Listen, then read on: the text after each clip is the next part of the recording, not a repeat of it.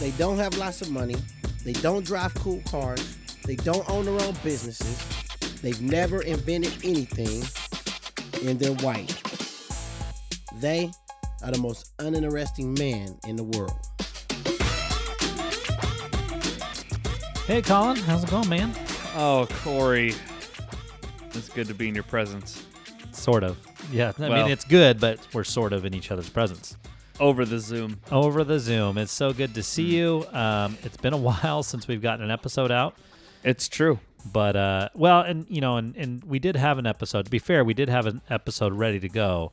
Yeah, it was a little uh it was our first attempt. We'll just go with that. Well, actually, that's two. There's two because even two ago we were going to interview a lawyer friend, but uh, it turned out that that person didn't feel like it was appropriate content to share, which we totally understood. So we didn't do that Yeah, one. It was their choice. But the last one we did, it was it was a Zoom one and we were trying to figure out the audio. So mm, Yeah. hopefully we got all the kinks worked out and we're ready to go with this one. And we can re-record that action at a later date. I'll just give a little a little teaser that we tried to do one with our wives, and you know the good thing was I know my wife after we did like a little recording, she's like, mm, "That was dumb. That was dumb. That was dumb. Let's do this better." I'm like, "Perfect. Your eyes on this. This is gonna be awesome next time." So we'll take another stab at it because we we don't put out stuff that's not good. We got to we only No. put out the best, right? No. and you know the thing that I love about uh, Zoom is, uh, you know, you talk to people that you care about, and you don't talk to people you don't care about. Sometimes you like go to the store, you go to Target, and you bump into that person from high school that you haven't seen in 20 years, and you're like, oh, now I got to talk to this guy. But now I'm stuck at home, so I'm like, I really want to call certain individuals, It's and it's nice because we at least talk once a week, so we almost talk more that's right. It's, now. it's a little harder to randomly bump into people on Zoom. That's Yeah, exactly. sure. You have to you have to be uh, well. You can randomly bump into people on Zoom. They're just Macedonians and Russians that are sneaking in. That is true. That have you true. been Zoom bombed? No, I have not. Have you? Uh, we were Zoom bombed, but not by anybody insidious. It was just a fool. Oh, okay. Well, still, that's exciting. We have not. I don't. I think. Uh, I think my organization. I think YFC does has some things in place to keep that from happening. But I don't know. I think I think Zoom's gotten a little better. So Yeah, they're working hard on it because it's obviously such a such a big thing. So, so Yep. yes, but you know, I'm glad to be back. I'm glad for our listeners. Once again, we're the most uninteresting men in the world. And uh, as always, you can find us on Twitter at MUPcastITW, on the Gram, Instagram at the most uninteresting men, um, on Facebook as well. You can search us out. And uh, we're not on TikTok yet, but someday maybe. And is there anywhere else they might not be able to find us? well, I don't have find TikTok, us? so I don't know. How, you know where they can't find us? Speaking Where? of TikTok, uh, because I don't have TikTok, but I do really miss Vine, and they you will not find us advertised on Vine. Oh, Nor, true. frankly, will you find us anywhere else. Anywhere that's public. We are not going to be at malls. Nope. We are not going to be sitting down at sit down restaurants. Nope. We are not going to be on buses. Uh, Nor are we in classrooms, playgrounds. uh, where else can we not be? Churches. You can't be in churches. Nope. You can't be. Uh, you can be in Home Depot, but I don't feel like our listenership would really see advertising at Home Depot. So Yeah. sorry, guys. Maybe not. Yeah. Well, that's that's good. Just so you know. Just so you know. Yeah, Um, just want to make sure everybody was aware. so a lot's going on though, and a lot's happened um, since our last since our last recording. But Yeah. first off, how is how are you and your and your family holding up in this uh, COVID pandemic? Uh, you know what? We're doing pretty good. Um, I, my wife, and I are both kind of inherently teachers, so the the chaos of teaching our children at home while our kids are on point cards now, which is kind of the, uh, you know, you got to get your so many points a day to make Yeah, sure yeah. you did a. Um, they are they're doing really well and I enjoy it. And I actually really enjoy online teaching. Not not as much as I do in the classroom. I miss those relationships and that time, but um I for a minute uh you know like um contracted with Microsoft and developed apps for their Windows phone with another one of our friends. And I just love technology. Corey and I, you know, we both used to make like music videos and do all that kind of stuff. So this is like right up my alley. So I'm doing pretty well. How are you Good. doing with it? Uh, doing good. I mean, I, I mean, overall, like I'll say, um, obviously, like I have a job still. I'm able to work from home. Those are all good things. I'm enjoying. I am enjoying being with my family. I will say there's been some moments where working is harder. You know, like you kind of Mm. you kind of uh, uh, flirt with that like depression type feeling of like just not feeling super motivated to do certain things. Right. Like I've experienced Right. that quite a bit. And because there's been some things that are changing with my job, I work with events and camps, and those some of those things have been canceled, and which Yeah. just you know is not putting my job in danger, but is shifting what I'm going to be working on. And there's just a lot of like vague, you know, Sure. this limbo kind of kind of place that I'm I'm not sure how to operate in. So, but I feel like I'm turning the corner a bit, and you know, I, I am working on you know trying to get you know stay healthy, continue to work out, Sure. working on eating better. Well, and a couple things for you. You were training again for another half Ironman. Yeah, That was coming up, and that got scrapped. But you're still you're still out. You're still doing it. You're Yep. still pushing yourself. So we'll- good for you. I'm sure we'll touch on that here in a little bit, even more. But yeah, that's true. and but I was going to ask you because you are kind of in the in the business world. As Well- you're you're in the business world to a degree that you're like you're you're planning these big expensive events, okay, right? yeah, And you have to kind of like plan out quarterly and, and figure things out not only in budget but also time and renting facilities years in advance sometimes. What does it look like? Because normally this is like Corey Huffman turn on 100% mode because you're getting ready for summer events Yeah. and you're getting ready for fall events. But man, that's crazy. It's all up in the air, right? How do you do that? Well, you know, I work with teams and stuff. I mean, most of the most of the uh, you know most of like the budget stuff around you know and the contracts and stuff for venues and everything. That's not stuff that I live in. Um, Okay. I live more on the program execution of upfront stuff on the events, and then for camps, you know, I work in one kind of part of it with a much bigger team and you know and with the camp side of thing things we have it's very relational for us like with those camp partners that we're working with Sure. um, for a lot of our events i'm actually not exactly sure with our conferences in the fall what that looks like because it's hotels that we've contracted with i'm assuming we had some sort of clause that um, you know they called the force majeure um, type stuff where if some Whoa, say that again. force, Force majeure. majeure. That's what it says. Yeah. So if like some, I mean something like this, like a pandemic, can can set it off. So Outstanding. yeah. Uh, so that's where that's where we're at with that, and. But um, but yeah, I'm excited. I'm excited uh, for what's to come. I feel like I'm starting to see the light at the end of the tunnel, and be excited for what what it can look like. So. Noise. All right, Colin. Well, I'm excited for our uh, our special guest for this episode. So our our guest tonight is an elite ultra marathon runner. Uh, he is the he's a five time U.S. Trail National Champion. He uh, was a champ in the 10K, the marathon, 50K, and 100K in multiple different years there, and also three time USA Trail Runner of the Year. Unless I mean, unless this is old stuff and there's been new new accomplishments. Uh, but also, I think um, something that's really cool. Most recently, as far as I know, became the 50K treadmill world record holder, which is actually 31 miles straight on a treadmill, which is crazy. So let's welcome our, our guest, Mario Mendoza. Mario, thanks for joining us. How's it going, guys? Dang, Mario, 31 miles on a treadmill. You were prepared for COVID 19, weren't you? yeah, I know. I'm thinking like now is like the perfect time to do some of this stuff, and we did it before. But I will say, we did it with a, a, a gym full of kids, and so it would Oh, have awesome. been pointless to do it now because we wouldn't have been able to to host it. Yeah, To, to imagine doing that not only on the treadmill but also completely alone, that would have been that would have been rough. Yeah, it's like I've told a few people like I, I would like to do that event with 90% of it by myself.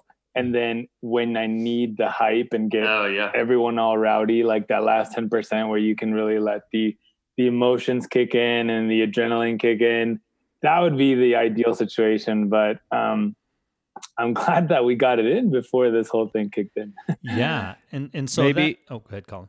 And maybe you could do one of those uh, um, fundraisers or something. I've seen those guys that run laps in their backyard. you know, they're running like 7,000 laps in their backyard, which equals a marathon or something. And then they raise like $1,700 for masks or something. yeah, there's been a few like I think helipad marathon. It's just like on top of a roof, Oh my gosh. I've seen people run. Uh, somebody ran 100k uh, in their home, so their home apparently was big enough, and they so they ran up the stairs and downstairs and around the whole house. I'm like, okay. oh my goodness! I guess Yeah, I guess if you absolutely had to, you know, uh, which which fortunately we can get outside right now. So yeah, so yeah.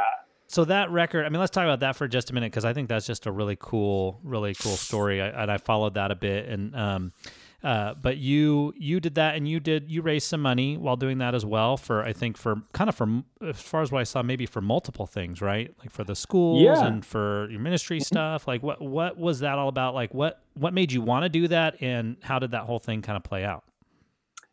Yeah, I um I took on a job as uh, executive director for the Youth for Christ branch here in Central Oregon, and it's actually based in Madras, which is a really unique area here, um, with a third Native, a third Hispanic, and a Mm. third white. And uh, for the whole year, I was just kind of dreaming of what kind of event I could do that would just get everyone excited um, and just get the kids pumped and motivated. And I felt like if I would have done it right away, I would have just been too soon. Because you know, when you build into a community, it, they're like, "Who are you?" You know, they want to Yeah. know who you are Mhm. first, and if you're actually there um, to to do something good versus just like draw attention to yourself. So I was kind of thinking of, okay, I want to do this, and so I was like dreaming about it for, I would say at least eight months. I even told like the board members, like, I really want to do this, but it's just not time yet.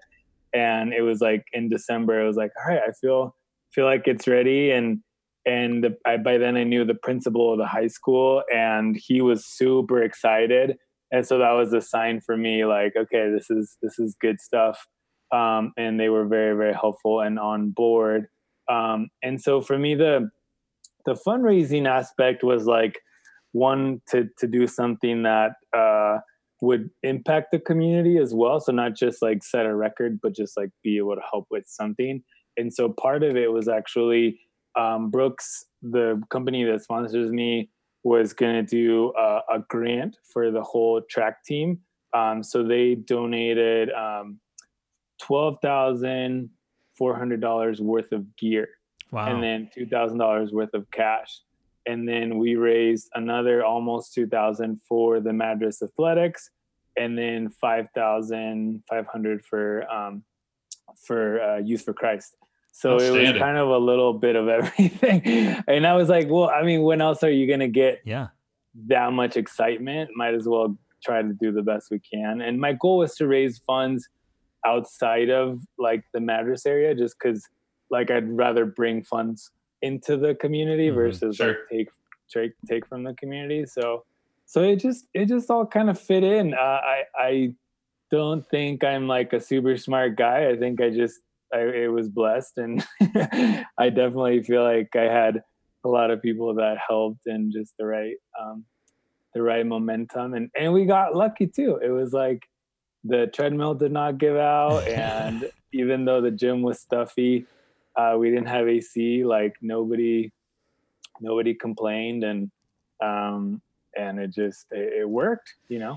I feel like I feel like somebody complaining about a stuffy gym that's just watching would be unique. If anything, it would be you running. And I am impressed. You, that uh, that treadmill. What is it? What is it like after 31 miles straight? That's got to be kind of a burned up motor.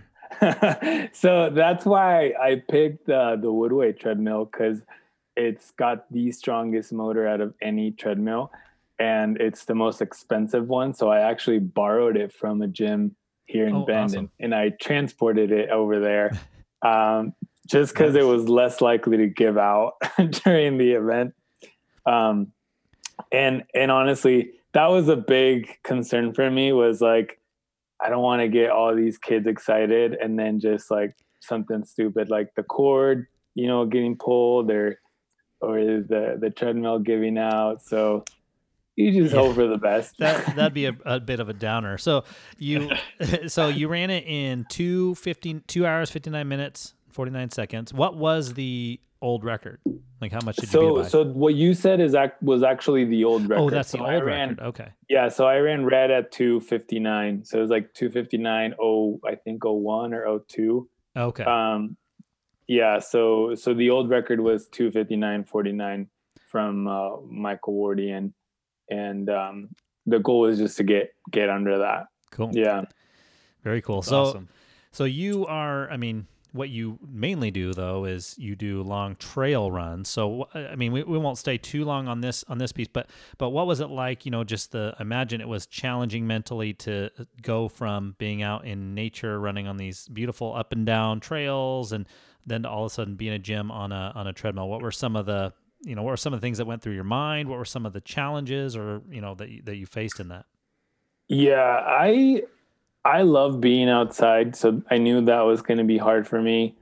Um, I uh, I knew the mental challenge of the treadmill is like the confinement to like a little space, and you just get you start getting bored, and you just you're over it. And so I, I really prepared myself mentally by doing like half of my training the last four weeks was on the treadmill. So Mhm. I, I forced myself to to make it uh, a safe place, make it a comfortable p- place for me.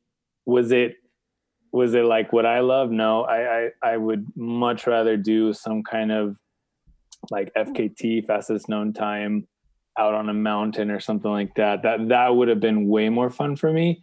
But it would have been very challenging to get the kids engaged with something like that. You Yeah. know, just to to bring something to them I felt like it was either this or run laps on a track. And and so this, I don't know, it sounded a little bit better. And plus, like some of these treadmill records are a little more uh, within range. Like I don't really think I can break any any of, of those difficult track records.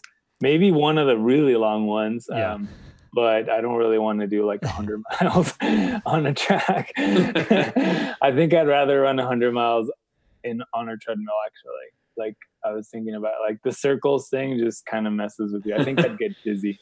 You don't you don't think you could uh, break the the 100 meter world record? It's not in your alley. oh man. I mean i'd have to train for it. I'm just kidding. yeah. Yeah. Yeah in my dreams right?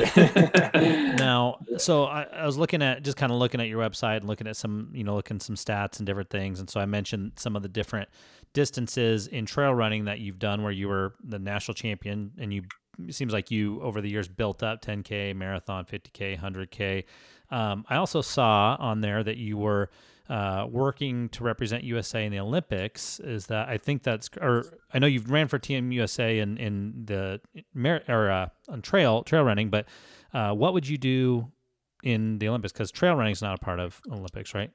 Yes. so so I yeah I don't think I put Olympics. I, Oh. I think I put uh, probably World Championship. Okay. on there um, just because mountain running and ultra running right now does doesn't have an Olympic uh, place. They're they're trying to. I know they're trying to get mountain running into the Olympics, but uh, so far it hasn't been successful. Um, but what's neat is we do have world championships, which for us is kind of like the ultimate uh, goal is to to get there and to um, be able to represent your country in that. And so for that i've actually i've been blessed to to represent the us eight times at world championships. And and um, i do both the mountain running and the ultra running. I, I seem to do better a little bit better in the ultra running um, one.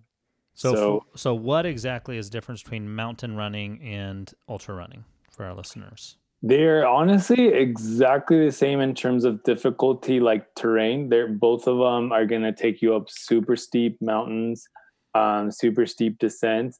But the ultra running is always going to be, um, it's always around 40k to like 80k. So it's just going to be a lot longer. And I like those races a lot more for some reason. I like being out in the mountains. and, and so what do you current i mean so you've done a lot of different distances typically do you um, kind of bounce around or do you have you been just steadily building up to longer and bigger distances and and before i'm assuming some things have been delayed or canceled or pushed back for you what what are you what were you training for or what are you still at this point training for distance wise Yeah, I um I jump around just because it, it keeps me motivated. So I don't I usually don't go under a marathon at this point, but from marathon up to 100k, I feel very comfortable jumping around. Uh, the 100 mile, I've run three times, but I still think I still think I haven't perfected that one. So like the other ones, I, I can say, okay, this race I I nailed it. Like this race, I got the best out of my body. But the hundred miler, I haven't figured out the perfect nutrition Yeah. balance. Um, I I know that that's a goal of mine, and so if races open up again this year, I want to I want to get back to the hundred, and and really try to try to just nail one and, and feel like I got the best out of myself. Um, and so I, I think we're getting close. And I think once you've built enough of a base and training, I really think jumping around works. I think it keeps you excited. Uh, you have to change workouts a little bit and, and work on different systems. But Mhm. when you get comfortable in, in that that steep terrain, you can you can pretty much do well in different ranges. Yeah, I was going to ask about that. Just uh, when you transition from those those very extremes, uh, what does a cross training program look like for you? You know, when you think about like someone who's running the 100 meter and the 200 meter, it's a sprint. But I would assume running a marathon is a different experience in terms of, you know, preparing yourself or preparing your body than uh, a than 100k or 100 miler. So what are like what do you cross train as? Yeah. What what I do is if I am training for a hundred mile, I'm gonna put a lot more emphasis into my long runs. So my like 20 to 30 mile long runs are gonna um they're gonna be the focus of the week. I'm not gonna like destroy my body in the in the shorter like tempo workouts because I'm I want to know what it feels like to to get fatigued and to have to keep going. So so I shift my focus to that. But if I'm training for like a marathon, um, I'm gonna actually still do 20 mile runs, but I'm gonna focus a lot more on those like five to 10 mile workouts where I'm like doing threshold, where I'm doing VO2 max, like intervals with certain amount of rest. And I'm gonna do hill repeats and probably even cut down to like some 400 meter intervals as well because it's a faster pace and you've got to be ready to like go from from the start you've got to be able to go at your high heart rate. So i i the week looks pretty similar in terms of like i always tend to do one faster workout like on a tuesday and then one more like cardio strength work maybe thursday friday and then one or two long runs on the weekends. That almost always looks the same but depending on the distance i'll focus where i'm really like making it the key day so i always have a key day during the week that i i want to like nail it and and i want to that one i do want to go pretty hard And so you live in Central Oregon, which a, a good part of the year will will be buried in snow and stuff like that. Are you are you running all the time, or if you if you feel like it's unsafe to go out, are you lifting weights? Are you playing basketball, getting on a bike, you know, stationary bike, and just pumping out a couple miles that way? Like, how do you kind of make sure you're keeping your body together? Yeah, um, you know, we get about three weeks maybe that it's just not safe to really go outside. But the rest of the year, even when it snows, they they plow the roads really well. Oh, so I use um I use shoes with like tiny little screws so that way I won't fall. Yeah. And um I will do probably 80% of my runs outside and then my very key workouts I'll go on a treadmill if I need to. Um so that that's a good I found that to be a good balance. If it's really really bad, I've done snowshoeing. Um I haven't gotten into any like snow sports other than snowshoeing because just the time like it, it takes a while to like drive up the mountain it's expensive you got to get the gear you got to Yeah. fix the gear so I, I i really i'm a person that likes simplicity and so the the easiest thing i'll stick to that just because of time too That's that's the nice thing about running as a as a sport. it's I mean it i boils down love to running pretty simple. Uh, exactly So, yeah so, so the hundred miler is that the farthest you've gone, and is that the farthest you want to? I mean, not I don't know that you need to go farther than that, but is that kind of the sort of the peak in terms of distance? Yeah, right now, right now, I think that'll probably be the the max for me. Um, just because there's a lot of prestige in the hundred, and I think once you get past the hundred, it sort of becomes like like well you know where are people going to stop? You know they're doing 200 mile yeah. races they're going to do 300 you know?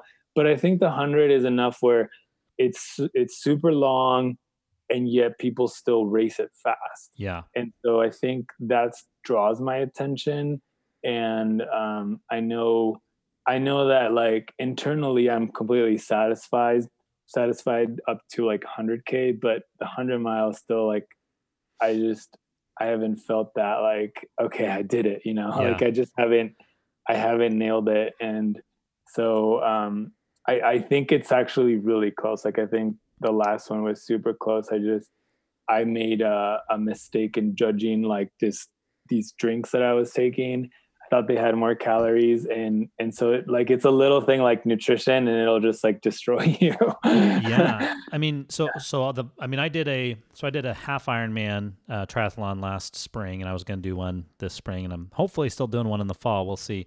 Yeah. um and and you know and that for me was the I hadn't done anything quite that big and I wasn't naturally a long distance person but I I know that was the key thing that I like had to really and I didn't have a coach or anything, so I was googling all this stuff on nutrition and I and luckily I seemed to find a good formula that worked really really well, but it was like every 45 to 50 minutes I had to do like 100 to 200 calories and so I imagine, yeah. you know, that that would be I mean, probably that's probably like the scariest part, I bet like cuz if you miss that, I mean, like yeah it, it, it, it's so hard to regroup if you miss your nutrition and so i was I was so excited when I found out about like liquid calories, like Tailwind.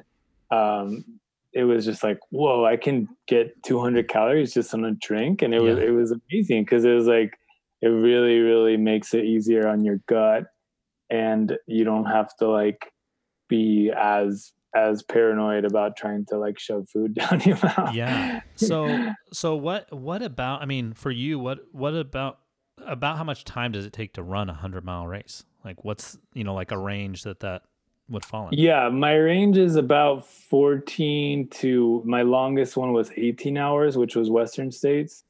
Um, so so 14 to 18, they've all been right in there. Um, and I think you know it's it's uh it's like enough distance where once you get over 10 hours you really really got to nail the nutrition. It's just yeah. like 100k i can get done in in like eight to, to nine hours. And and so it's just like you can you can kind of get away with missing a few calories here and there but after 10 hours it's so it's so different. It changes the whole the whole ball game yeah, it's in it's it just seems I mean it's just mind boggling for I'm sure for a lot of our listeners if they're not, you know, into running, it's just it probably sounds super crazy. So maybe a couple questions for folks who, you know, haven't followed this a whole lot. Um, when you are, I mean, when you're on a long race like that, like something that is post ten hours, um, what goes through your mind in that race, and like how do you how do you stay focused, and what are some besides nutrition, even what are some of the things that are challenging um, as you're doing that? Yeah. Um, well, one of the draws for trail running is that the terrain is also challenging. Mm. And so what you find is that you're not really racing people as much as you are racing the terrain at this point and the distance. That that's going to break you down. Like everyone's going to be broken down at some point and it's like who can last the longest basically wins. And so um, in in these longer races I learned that you need to break things up. You you have to really um, focus on the miles that you're in, and and not like get ahead of yourself and be like, oh, we're only 20 miles in, and I still have 40 miles to go. It's really like, okay, I already did 20 miles. I'm gonna get through the next five. Yeah. And then once I get through the next five, I'm gonna get through the next five, and I'm gonna get to that next aid station, and I'm gonna refuel. And so, um, one of the things that I, I tell some of the people that I coach and stuff is like make sure in an ultra that you are actually taking care of yourself early. Mm. Where in a shorter race, it's not about taking care of yourself. It's about like you you go and you stay as comfortable, but you're hurting from the beginning. Where in an ultra, the the more you preserve your body, the more you're preserving like your um, your endurance and and you're not like overusing your muscles. It's a lot more about efficiency, right? Mm-hmm. So all of those tiny little decisions make a big difference later on. So I always, I always actually envision myself early on, just like conserve, conserve, conserve. You know, like don't overstride here. Don't pound this downhill because I'm going to need my quads at the at the end of this race. And so um, it changes the the uh, tactics because you're not just going you know threshold or anaerobic right away. You're really yeah. really trying to pace yourself and um, you're really trying to respect the the distance and and the the mountain ranges. Like i always like to draw a little map and and so i have a visual map in my head of which mountain i'm i'm on and how many more mountains i have left. Yeah it, it helps Yeah, I've never had to That's... think about that on a run. yeah, it's actually really fun. It's it's once you get hooked, you're like, oh man, this this mountain running stuff it's it's uh, very very addicting. Oh i bet. Now some of our listeners we do have some middle school age listeners because colin's a middle school teacher and um, we yeah. even have a couple of elementary school age kids that that have been listening and um, and you know both colin and i you know sometimes our minds are more like middle schoolers too but so this question is really for them but when you're on that long race or, um, how often do you have to go to the bathroom? Do you stop and go somewhere? Like what what does that look like?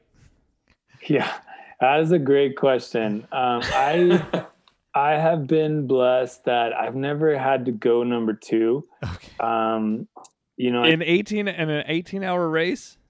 No, man. Whoa, you're you're using up all those calories. Yeah, I think my body's just like whatever it can it can take, it can consume. It probably like it probably like thinks it's supposed to process it, and then it like takes it back into my system. um, so I think too that because of the nervousness, because I still I still want to like compete. I want to I want to try to win. It's like my body is so nervous that it just like clears its system. Sure.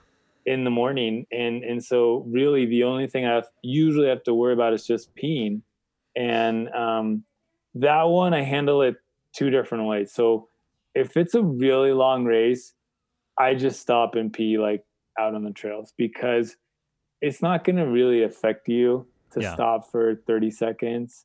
Um, and, and it might even help you because you're like, relax again. Yeah. you feel that much better.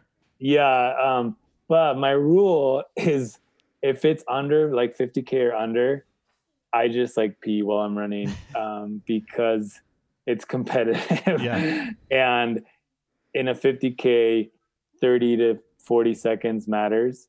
Um, and it, sometimes the races come down to that. And so i don't want to finish a race and be like ah i lost because i peed. I stopped to pee you know? So i'd rather just pee while i'm running. Um, and it hasn't been that bad. Like it, it really it, well it, I, mean i assume it's yeah. you're so hydrated and you know that's so i yeah. when, when in my triathlon i had to pee a lot I had to pee in every transition, unfortunately, but I had to pee because I was waiting so long in the line to get into the water, and I'm like in my wetsuit, and and a friend had been like, "Oh, just pee in your wetsuit," and I literally, as I was swimming, like I kept thinking about it, but I couldn't like relax and do it while I was swimming. So I would yeah. imagine it's it's something you have to learn or get used to, even as a runner. Yeah, you you have to um you have to like practice a little bit to be honest. It's like it gets easier after you you do it one or two times um, and and then you're like oh you don't even think about it anymore. I, I always i am always very very cautious though like who i'm running with or you know make sure that i respect them but other yeah. than that it, it's like now it's actually pretty easy. Well i guess the beautiful thing about running those long distances too is that you're you are kind of in your head and so it sounds like you are a very aware of your own body, which is outstanding. And then not only that, but what a lot of integrity you have to to consider other runners when you're out. I I try to live my life with integrity, but if I'm running that distance, I don't know that I would inherently think about other people in that moment. Good for you. yeah. Yeah, man. I really I actually sometimes if I'm running in a pack, I'll I'll tell them like, you know what, I, I want to actually be by myself. So I'm gonna slow down and run like a minute behind you guys or something. And just cause it, it, it wears you. If you're not in a good headspace, Right. it, it's too long to um to go without staying positive. So Yeah. so a lot of it is like you said, awareness of where you're at and Sure. And which part of the race you're at.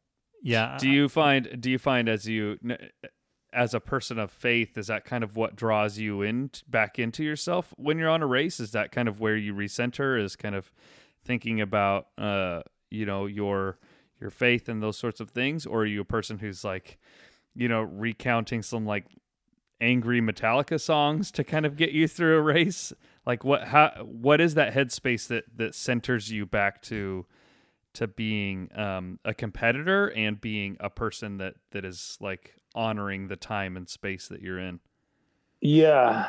Yeah. I um there's a couple things. So one is I've just I've discovered a joy in those places of of being really pushed to my limits, of really being like kind of broken because I've learned that uh in those times I really get to know who I am. Like I, I just I, I really get the raw person of who I am. I've like kind of broken every other aspect.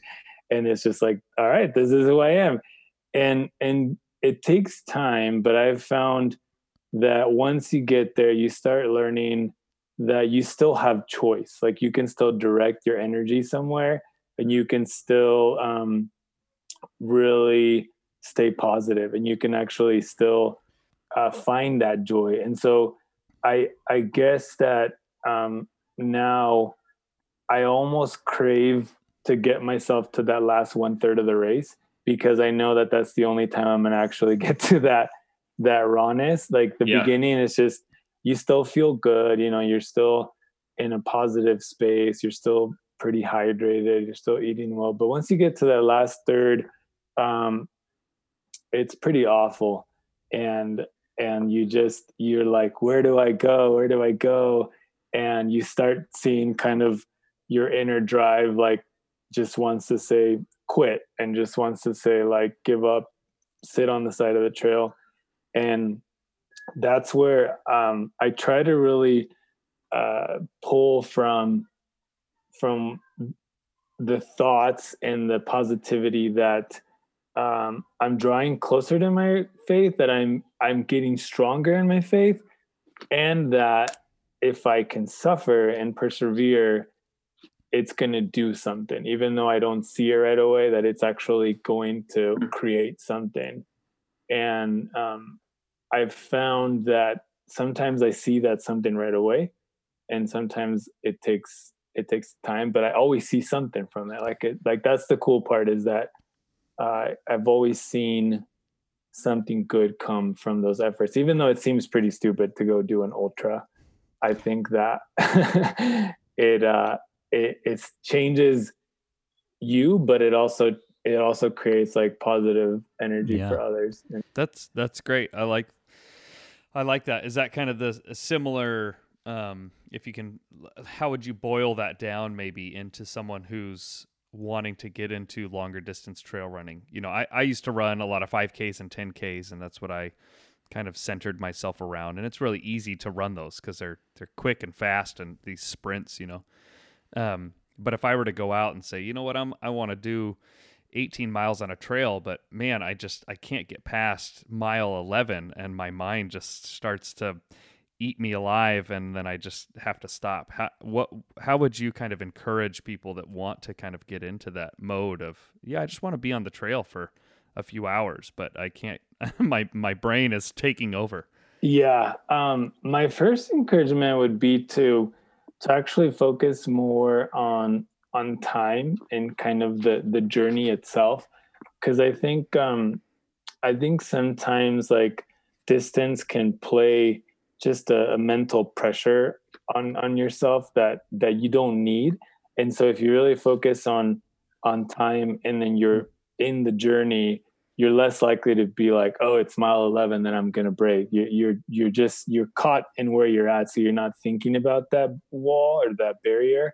Um, but the other aspect that I think is very, very difficult to actually navigate, but it's the truth. It's that to do well in, in these, these type of events, you have to have a long-term goal. Like it's not, you're not going to do it in one week.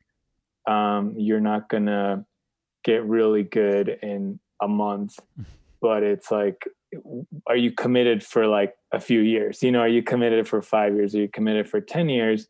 And so my my encouragement would be for somebody that's just starting is like just pay attention to how alive you feel running out in nature and like running on trails. Just pay attention to that and soak it in. And then and then just like learn what 80% effort feels like and do more of that for a while till till you get better at it. Because um, if you're patient and if you build really slowly like i have no doubt that people will get better like we're, we're yeah. built that way like humans mm-hmm. are built to get better and so um yes it's like you got to stick with it. yeah, I I resonate yeah. with the with a few different things you said. Um, one, you know, I, so there's a podcast I listen to that's geared kind of toward triathlon, but I think distance um, stuff in general. But it's called Crushing Iron Podcast. I'll throw throw it out. But they spend a lot of time talking about that, thinking about the long game, and you know, being able to you know skip a workout here and there and just some of the different things that athletes sort of struggle with. And and I know there's things where like I feel like I have to talk myself down at times when I am getting in the thick of training of like okay don't worry this yeah this workout sucked today or whatever you know like there's more and it's long term. And so I think that's really great advice.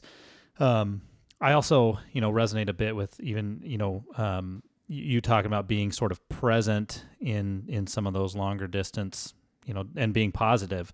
I know when I was um when I did I'm not going to talk a ton about myself on this, but when I did my longer race, I know as I was doing that or, or finishing that and reflecting back, I, I was in a really positive state. So I had been on a sabbatical for a bit and been off from work and had a lot of time to like just be out by myself and was pretty used to that. And I came in really um, joyful and thankful and like just taking it all in because I was just excited to do this event and had never done something like that. Yeah. But I can't imagine coming in in like a mental state that wasn't like positive or wasn't, you know, like I just don't know how you would make it through or or something especially longer, you know, like a full Ironman or a longer ultra if you're not in a good mental state. So I and have you have you ever dealt with that at all where you've come into a race and had like your mind in a spot where you just you know where it was really really difficult or have you been able to typically do things to really keep yourself centered and in in a good spot for those? Yeah um so earlier in my career i um i was there was a couple of times where i was pretty frustrated uh because you know like i would see other guys do really well in these races and they would get like this like big publicity and then they would get a sponsor. And then i was like why you know i'm winning these races. And and it's not leading to this right? I was like getting kind of frustrated. And actually that that same year i just run two really really good races and they were like these big races that everyone said if you do well here that's it. Like you you know you're gonna make it you know? And so i was like i was like okay i just did it and I'm still not seeing what I, everyone said I was going to see. So I went to um, Australia, and it was a Ultra Trail Australia 100k, and I went with with my wife, and uh, I was uh, I was frustrated, I was uh, angry, and I I tried to run the race off of that, and it worked for 70% of the race. I uh, I was crushing it. I was winning.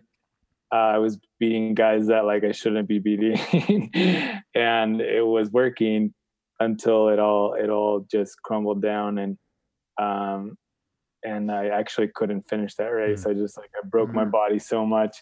And I remember I remember that day I learned a very valuable lesson that I often share with people is that uh you you can't run your best out of anger. You know, you can't run your best out of pride. Um, it, it, no matter what, like it's like you just can't get the best out of yourself. And I think, I think we're built in a way where, uh, yes, um, being resilient and being um, a person of perseverance is gonna, it's gonna help you, but uh, you also have to be in a place of joy. You have to be in a place of positivity. And that day I was not. And um, I, I, remember I was like, I'm never doing that again. Yeah. I was like, never again. it sucked. I had a really bad stomach ache afterwards. Oh, no. Yeah. Yeah. Well, it's. Yeah. I was gonna say that that makes sense because even at you know even at like at the level of sprinting, like even in hundred meters, you athletes still have to relax, which I know sounds weird, but they still have to relax as they're pushing themselves. So, you know, I don't think there's any distance where it's good to be tense or good to be in that headspace. Yeah, there's not. No, hmm. there's not. Um, even in sprinting, you've got to learn to get in your in your in your positive space and that fluidity. Um, you just can't you can't power through something. You know, yeah. everyone thinks like you just got to get it out, and the reality is is uh, if you've already if you're starting a race already gutting it out, you're in trouble. yeah, that's funny. I have um I I had two specific races that I was wondering if you had run because I know that they that people have done it and I one of them's popular. But have you ever done in in Oregon? We have the Three Sisters, which is part of the Cascade Mountain Range. Have you ever summited all three of those in one round? I've never done all three in one round. I've done all three, but not not in one round. Um, I know that's a longer race and and quite technical, but I didn't know if that was something you had accomplished. I want to do it. I um I actually in terms of doing it, I, I'm pretty sure I can do it. It's more um like there's usually certain aspects of each climb that fit really well into certain races. So like mm-hmm. uh the you know one of them is a little bit techier so unless you're doing like a sky race the training is just it's different because you're gonna have to scramble you're gonna have to really sure. slow down sure. where um like south sister that one i train on the most because uh you can still run most of it like yeah you can still get moving it's an established trail and it's yeah. a very established trail so that's the only reason why um i have quite a few friends that have done all three mm. and so um it's uh, it's actually a pretty popular route here. That's great.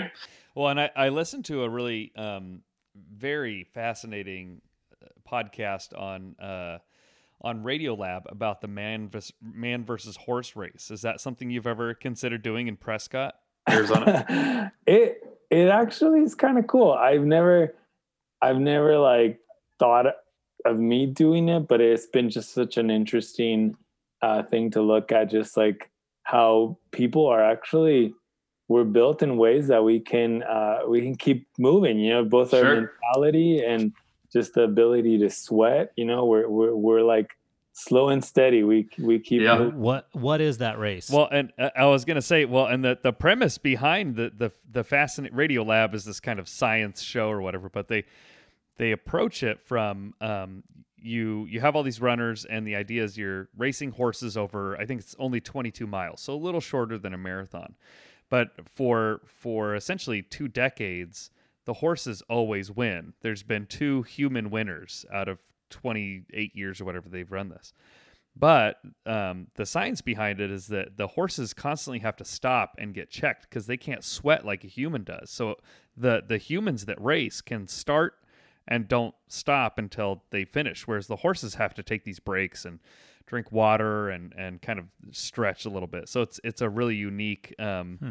you know, man versus beast experience. But still, the horses, you know, have a have a higher top speed and can kind of take over. But there are these occasional instances where the humans yeah. win. But yeah, and in the longer like the longer distances, I definitely would probably put my money on like an elite ultra marathoner because because mm-hmm. it just the the changes start to start start to take care of themselves and balance out like the horse's speed and just the man's ability to keep moving. Um, it, it, even makes me think of how Western States the with the 100 miler started. It was it was actually like a horse race and like literally this guy just his horse was having issues so he decided to run it you know to like finish it and that's how it started so it's Wow. kind of it's kind of cool to think about that and just think about some of the history and and tribes of people that have been Hmm. known to run just such long distances um, to the point where they can they can outlast animals you know they can't outrun them in short speeds but they can outlast them Well, and, and I imagine that's part of what gets people hooked on these longer distances is that I mean, just even for me in my training last year, as I hit different accomplishments and different, um, you know, uh, different walls and going farther, I was always really amazed that I could do it. You know, like I would, I would ride this far or run this far and be like, I just did that. My body, I would not, you know, because and I'm and I'm a bigger guy. Like I'm over 200 pounds, and I was more of like a power sport, you know, football player and stuff. And so I never was into running until you know more recent adult years. And so you know, as I hit those different different places, I was just like, wow, that is incredible. So I imagine, you know, for you and for other people as they hit those benchmarks, there's something in you that goes, okay, this is like this is kind of cool, and and pushes you to keep keep going farther and farther, and want to see how far you can go. it's it's really amazing like even seeing just how how long a person can hold even like a heart rate of 150 i mean you're just like seriously like you can do this for that many hours it's Mhm. it's phenomenal just because we can sweat and so it's it's it's amazing to me Yeah, and, and, you know one cool thing. So obviously we're in the midst of the uh, the COVID nineteen pandemic right now. Um, one cool thing, at least around here, is people can still get out and exercise. People can still run, and it seems like running has gotten a, a, a big boost because of it. And and I'm on I'm on Strava, and I know you are too. I follow you on Strava, and and I, I'm friends with a lot of people on there, and I've noticed a number of people who I didn't see doing stuff, you know, a few weeks ago are like starting to crank things out and running a lot more, um, which I think is really, really exciting. Um, but I know for me, one of the things with my races canceled and kind of like going, okay, I'm not, you know, my I don't have to work out for, you know, in this same program I was doing, I can kind of slow down and try some different things a little bit. I would love to get out on some trails, and I've been wanting to you know just dabble a little bit. So yeah. what would be maybe your encouragement for someone who's you know not necessarily going to be you know a super long distance trail runner but just getting into trail running a little bit? Like do you do you have to get different shoes right away? Can you are running shoes okay? Am i going to break my ankles if i go try to do a you know a like a you know eight mile run on the trail? Or you know what are some things that are good you know just general stuff for people to know as they're just getting started into that? Yeah. Um, the first thing is I would always know the type of terrain you're getting into um, in terms of like its its class. Like we don't really have rankings on difficulty on trail, but but there definitely is. There's there's trails that that are very technical and there's trails that are just nice and wide and smooth that you almost feel like you're on a road. And so for a person that's starting to get into the trail running, I would really um, recommend sticking to more smooth single track for a while and du- double wide um, because the more you you like it and the more you're just able to connect to what's there, it's gonna help your longevity and and just get you more excited about getting out again. Um, so that that's the first thing because it'll also help you not have to get shoes if you're not getting into the super techie stuff. Yeah. Because smooth smooth trails you can still use road shoes. In fact um, there's some trails here that the river trails that are pretty wide i still Mhm. can use road shoes and Mm. and be fine um, but there are some shoes there's some companies that'll make shoes that are like kind of a a blend of of road and trail so as as somebody starts to like more trail running i would look at something like that i know um, Brooks has a shoe called the Divide that's kind of a, a half and half shoe, and so you can you can do both in them. And so I would recommend that just because it it makes it easier if you're like in a city but want to get to the trail. yeah You're not going to be like, oh, I need to like stop right before the trail starts and change shoes. You just you don't want to think about those things. You Mm. just want to get out and go. yeah and you don't Um, necessarily want to drop a bunch of money on new gear all the time too yeah, yeah. and and just so that you can continue on your commercial a little bit um my my cousins uh, run for asics And so sell me on Brooks shoes though, like cuz I know that sometimes brand is really important to people and they stick they they trust what they they have and I know Brooks obviously sponsors you, but you obviously chose them also. So what what do you find as a value to their company, their brand, their I don't know, uh, you know, their philosophy? Yeah, so um, it's interesting. I I have not found like a company that spends as much time trying to have a shoe like really matched to an experience. And so Brooks is really like specific about each type of shoe they have. So if you kind of look at the history of each shoe, whatever the name is, whether if it's a, a road shoe that's like like called the Ghost, it, it's tied to an experience, like an, a specific type of experience. And what that does um, is is it helps for people to know like what what they're buying. You know, you if if you are like, okay, this is what I like. I really enjoy um, running at this park. I really enjoy running these type of trails.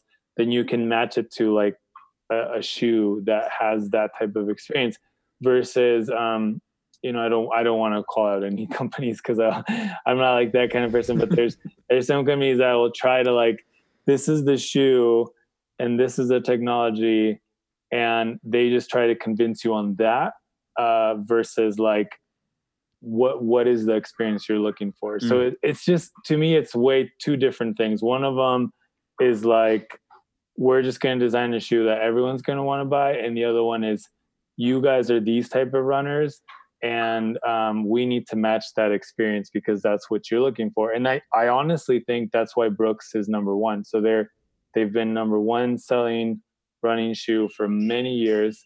And i i see that continuing because they're so tied to matching to those experiences. And and that's a big thing for me um, because trail running it can be so different. Uh, steep technical mountains are way way different than a smooth river trail. And so i i want to know that the tools that i have are gonna are gonna match what i'm looking for. Awesome. Well we've we've spent a lot of time talking about running but i we also know corey and i um you know we were poking around your website and listening to your podcasts and uh you are just a, a passionate person with your obviously your career but also just with your hobby. But you know, you're also very impassioned about bridging the culture of who you are, of of being uh, an active member of your community in Central Oregon, and also just being in this culture of your parents are are both immigrants and you're Latino and you're also in this you know trying to bridge those communities in Madras where there's you know kind of a third of of very different cultures. And and um you know that you you have that passion to to bridge those. Like what does that what does that mean for you and what does that look like? Because that's that's a big part of who you are. Yeah i um i've discovered over time you know that for me it's not it's not specifically like about creating diversity. Um for me it's actually specifically about bringing unity like bringing people together and getting people to know each other and the way that I connected to um, just what what I understand the most is is running through terrain, and and what I've learned in that is that when you're running through terrain, the more you uh, understand terrain, the more you navigate through terrain, the more you're you're really like kind of feeling sort of a sense of responsibility of taking care of it, and then you really know what it's like and and so I, I, found that in the same uh, with connecting communities is that um, you know the more that we become familiar with each other and the differences that people have and the traditions that they have um, you start just connecting people and people start to understand each other and have more grace towards each other and um, be able to see each other the same which that that to me is the ultimate dream. It's not that I would need to see like specifically, you know, 10 Hispanic people and 10 Native American and 10, uh, you know, white people. No, I, I really could care less is the fact that I don't want to see that, like, I don't want to like notice even the differences. I just like want us to all be able to enjoy each other and actually celebrate what what is unique about mm-hmm. everyone and so um i don't know i i've it's funny because there has been times in my life where i'm like i'm like okay why what has driven this what what has been really the root of it and um i look back at when i was younger and just sort sort of feeling confused um about who I was supposed to be and sort of having these different pushes from from my family, from my friends of like you're supposed to be this, you're supposed to be that. And and it wasn't until I was a little bit more mature that I realized like why can't I just be all of them? You know, why mm. can't I just be Hispanic? Like I'm super proud of being from Mexico. Like I'm super proud of it. And then why can't I also be American? Like why can't I enjoy Johnny Cash like as much as my, my, American friends. I do. You know, I love Johnny Cash.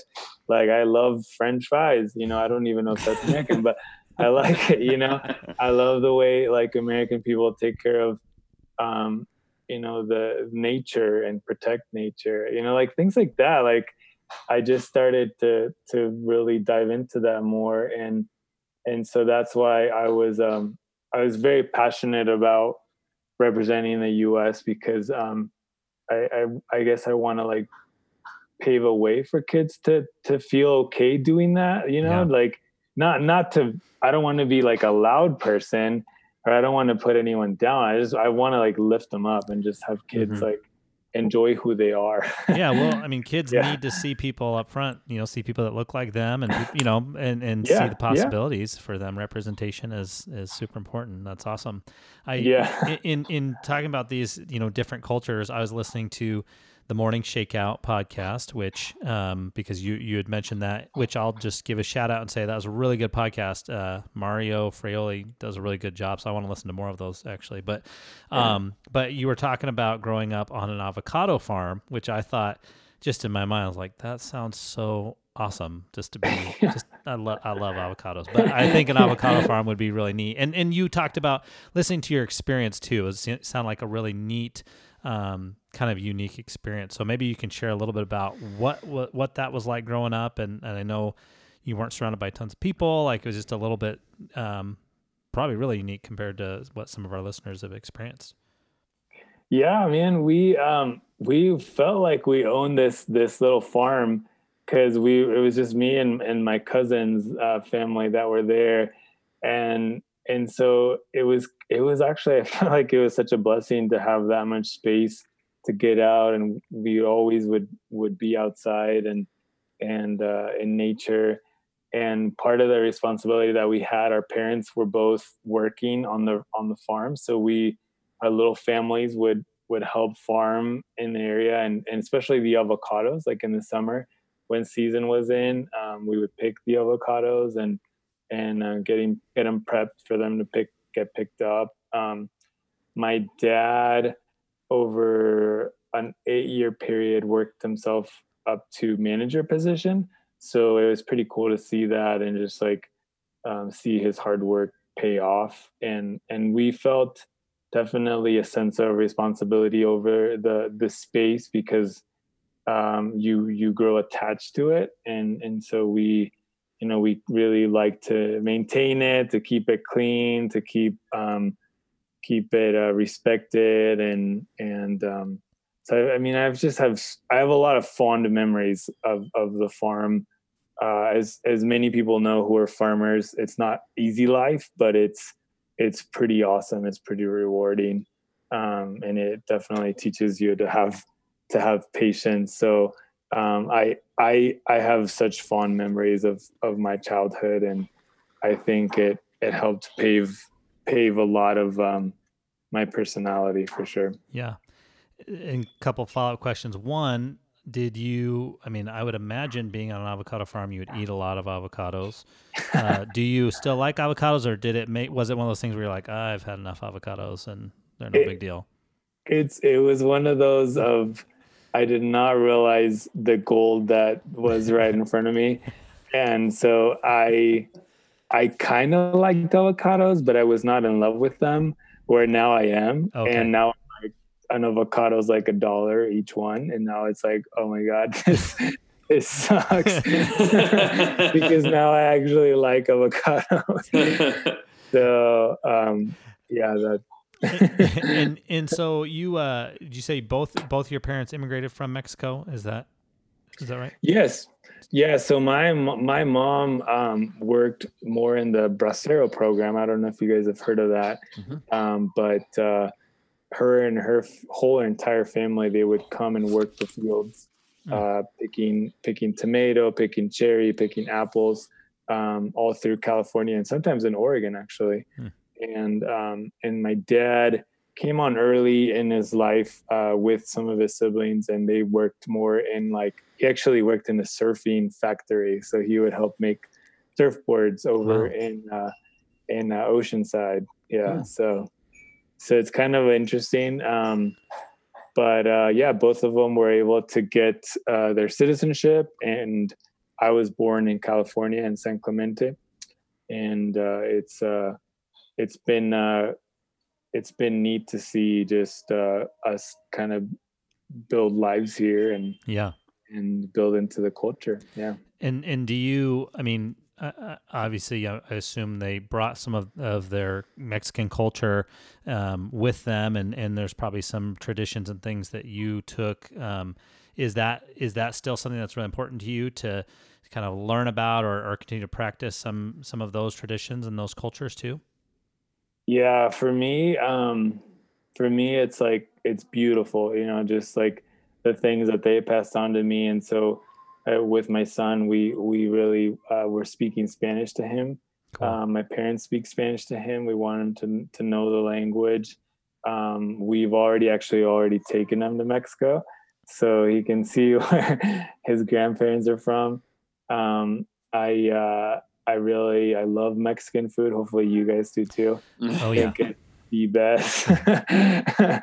um, but a lot of things that that I have really um, taken on is is a tradition of you know just being a family person.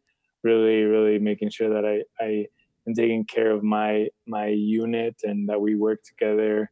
Um, that uh, that we're able to spend like the weekends together. I I've had a hard time with this thing because I'm one of those uh, people that I like having barbecues with friends and just like just chilling, like nothing like I don't need to be playing a certain like game or board game. Like I just I just want to hang out and just talk. Yeah, just be present with people. Exactly. Like I just want to even sometimes music and just just be there. I'm a very like I think I think if any love language connects with me, it's it's quality time. I, I think that they passed on that to me, and so um, I'm very very family oriented and and some some cool stories like with my son he was actually born on Mexican Independence Day. Oh, on nice. September 16th. So it was like a little uh, a little bonus there. Um, he he was conceived in Mexico. So it was just like the kid is probably more Mexican than me. so so I love that. Like it's like um, you know, for me with my faith, it was sort of like a gift that it connected to who I am. And I was mm-hmm. like, this is cool. Cause even um, September 15, before he was born, I remember I was like, I was like, man, I really thought my kid was going to be born on the 16th. And so I'm like laying in bed and I'm kind of bummed. I'm like, come on, like he's supposed to be born. And then just as I'm thinking that, my wife goes, oh, and and water breaks and and then like we get into the whole labor thing. And so um it was phenomenal. It was like yes it's it's happening. So um to me that was just like okay i i want to make sure that that uh, he can value like where where our family's from and and um, and that he's proud to be from from both you know both cultures. And so so that i don't know that it's it sounds kind of silly but i think that that impacts people around you yeah and i think I think yeah, everybody has a desire to know like where you've come from and where your roots are, and, and I think those things like even for him being born on that day, um, you know, and, and those are just little things that kind of root you to that um, and, and add an extra connection. So I think that's really cool. yeah, it's like every every year we'll get to celebrate his birthday and be like, hey, like you know, your family's from Mexico. You were born on Mexican Independence Day. Yeah. yeah. That's awesome. Yeah. That's awesome. Yeah. Um, and and you, um, I know from listening to that that other podcast, I know you mentioned that you had coached track. At, I think probably at Madras, but I don't know if you've still been doing that. And then obviously, um, you know, track seasons. I'm assuming canceled for you guys. I coach middle school track, and and all my kids were super bummed because we were just about to start, and then Mm-hmm. it got canceled. So we're like, we didn't even get a, a any practices in. It was a super big bummer. Um, Yeah. but yeah, um, we got two uh, two weeks of practices. So so it wasn't too bad. At least we got to see each other. yeah. Um, and one cool thing is uh, the the grant that Brooks was giving to the kids. They're still doing it. So Nice. we're actually we're already starting to distribute the shoes for the kids and um, to me that's that's special because it's sort of like okay it's a hard time but they can still put on the shoes and go run you know you know it's like yeah. like even though we don't have the team like kids can still get out and run one or two miles three miles um, and it's good for them because you know the more physically healthy we are the more we're going to feel healthy all the way around and be able to navigate through this tough time because the reality is it, it is a bummer. I, a lot of people are in in uh, situations that it's hard to find joy. And so i you know i i encourage everyone to stay positive. Yeah. it's the best we can do. Well, sometimes to get out of the house and go run, to- like for me, it's just a like I've been running with without music more often lately, just because I need like quiet. just I've got a couple kids. Mm. Colin, Colin has two kids too, and and I and we love our kids, but you know, in in the house all day together, it's just there's just noise all the time. So it's nice to just have that space. yeah That's true. I've been running in uh, without music also. yeah yeah it's like you need you just need to to de-stress yeah just clear the head yeah. how old are your kids Uh, mine are six. I have a six-year-old son and an eleven-year-old daughter. So Everett and Chloe, Okay. and then Collins are And I have a 10 year old son, a seven year old daughter. okay you guys Yeah. are pretty close nice Yeah. Well, we're best friends. So Yeah. okay Our- our kids- you're just like okay we'll follow each other we, we had to plan it out. yeah, it kind of just worked out that way. It was nice. Uh, yeah, our, our kids enjoy hanging out together, which so that's been tough too. Not getting to. We've done some Zoom, Yeah. some Zoom connections and stuff. yeah Um, well, just to kind of kind of wrap up a little bit, as you you know thinking about um, you know you're involved in a lot of different things. Obviously, you have these passions of um, you know the, all this running stuff, but then you have passions with ministry. Um, as you think you know kind of down the road on either one of those things or both, like what are some of your ultimate long term goals? Like like what do you really would you really love to accomplish in you know both in sports and or in ministry or life like yeah what are some some things that you would love to love to accomplish in the future Yeah, it's a great question.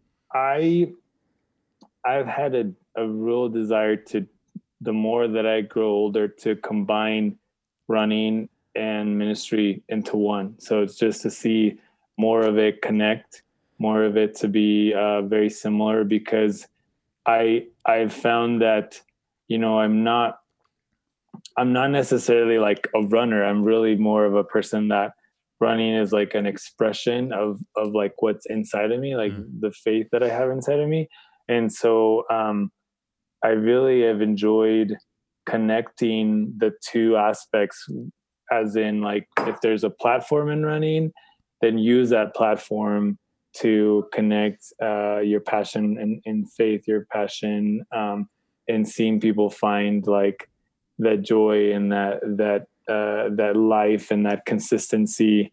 And so for me, um, I I try more and more often to to to basically combine them to see them connect more more and more. And so that is why um, even when I when I teach sometimes or when I preach, uh, I really I really kind of see it the same. Like I've actually told people that I get the same joy when I when I get to preach as I do when I'm running a race because it's like it's like uh, a, a, a special time. It's like it's like a, a place of of of I guess worship, a place of uh, uh, a spiritual state that I I just feel very comfortable in, and so I I want to do more of that and and not see them as different things, but see them see them as one. Awesome. Yeah. That's awesome. Um, Yeah. Well, cool. Well, um, I, I don't want to take up too much time. I know, I know it's getting late for you, and um, you've been on Zoom calls all day. So, uh, hey, it's it's been fun though. yeah, well, we we Yeah. are so appreciative of you of you coming on and spending some time with us and sharing, you know, sharing some of this. Um, some some of these really cool stories with us, and we'd love to love to stay connected with you. Um, I want to make sure that our our listeners know where to find you. So I know your website, um, unless there, unless there's a different one, but the one I saw was Mendoza Running. Re, sorry, MendozaRunner.com, which has some cool. I saw you have some cool race reports and a number of different links and stuff that are really really cool. Um, then I see you're on Instagram as Mendoza Runner as well. And then um, for our running friends who are on Strava, they can just search Mario Mendoza and find you on there and see your like multiple days in a row of 20 mile runs and you know all the craziness that you do. yeah. which, which Yeah. yeah, I look at that. Some of those I've looked at and I'm like, I see your pace. I'm like, man, I would be happy to do that pace on flat ground for a much shorter distance and feel pretty good about myself. All right. Hey, my last closing question as uh as we see your family doing family things in the background there. yes, yes. My son. What what what's your next uh what's your next world record? What are you going to go for next? You should race race like a zebra or something. you got to get one of those unique ones that nobody's done. yeah, yeah, yeah. Um, wearing claws Yeah. or something, you know. yeah i i it's funny i've um the these kind of projects that i've gone on um i might have not told you guys but one of them was uh this 100 mile that i did for for uh no reason other than than uh bridging the community. Um and and it was it was really really special. Um like everyone that was there was just like oh my gosh like that was just like it was incredibly special. There's there's actually a film that's on it 100 miles to build a bridge. Um but even even in the film like it it you, you can't get the fullness of it. I think in the film you can you can feel it but it's like there was something incredibly special about that event um that led to i did this run on the border um with a couple other guys. And that one uh, it was uh, the North Face and, and Vice that did that one, and that one is just like a run across the border. Um, and then so then it led to this this 50k event that I did here, this 50k record, and and so I say this to say that each event, like, it's weird. It suddenly just comes, and then it's like, okay, it's going to be way different and it's not going to look like the other one. So maybe racing a zebra might be different enough where I, I like your idea. I like, I like where you're going. um, but yeah, no, I, I, uh, I have actually been thinking because it's kind of a good time to do something when there's no races, but at the same time, I want to respect the, the guidelines and keep everyone safe. So, so you guys might see me do something crazy before I do an official race because there might not be any any races till like October. Well, let us know if you do. we, Yeah. we want to we want to promote that. We'll we'll definitely Yeah, post it's, some post some links and different ways that people can connect and, and follow and and uh, you know see what see what you're doing, which is which is really fun. So yeah. yeah, so, so thank you for being on, and uh, I'll, I'll I'll close this out. You know, um, Colin, I love you. I love you too, Corey. Mario, we love you, and uh, you, we are the most uninteresting men In, the, the world. world. Hey, Hopefully- that worked on Zoom. It didn't match up on my end. It matched up. on oh. yours. Oh,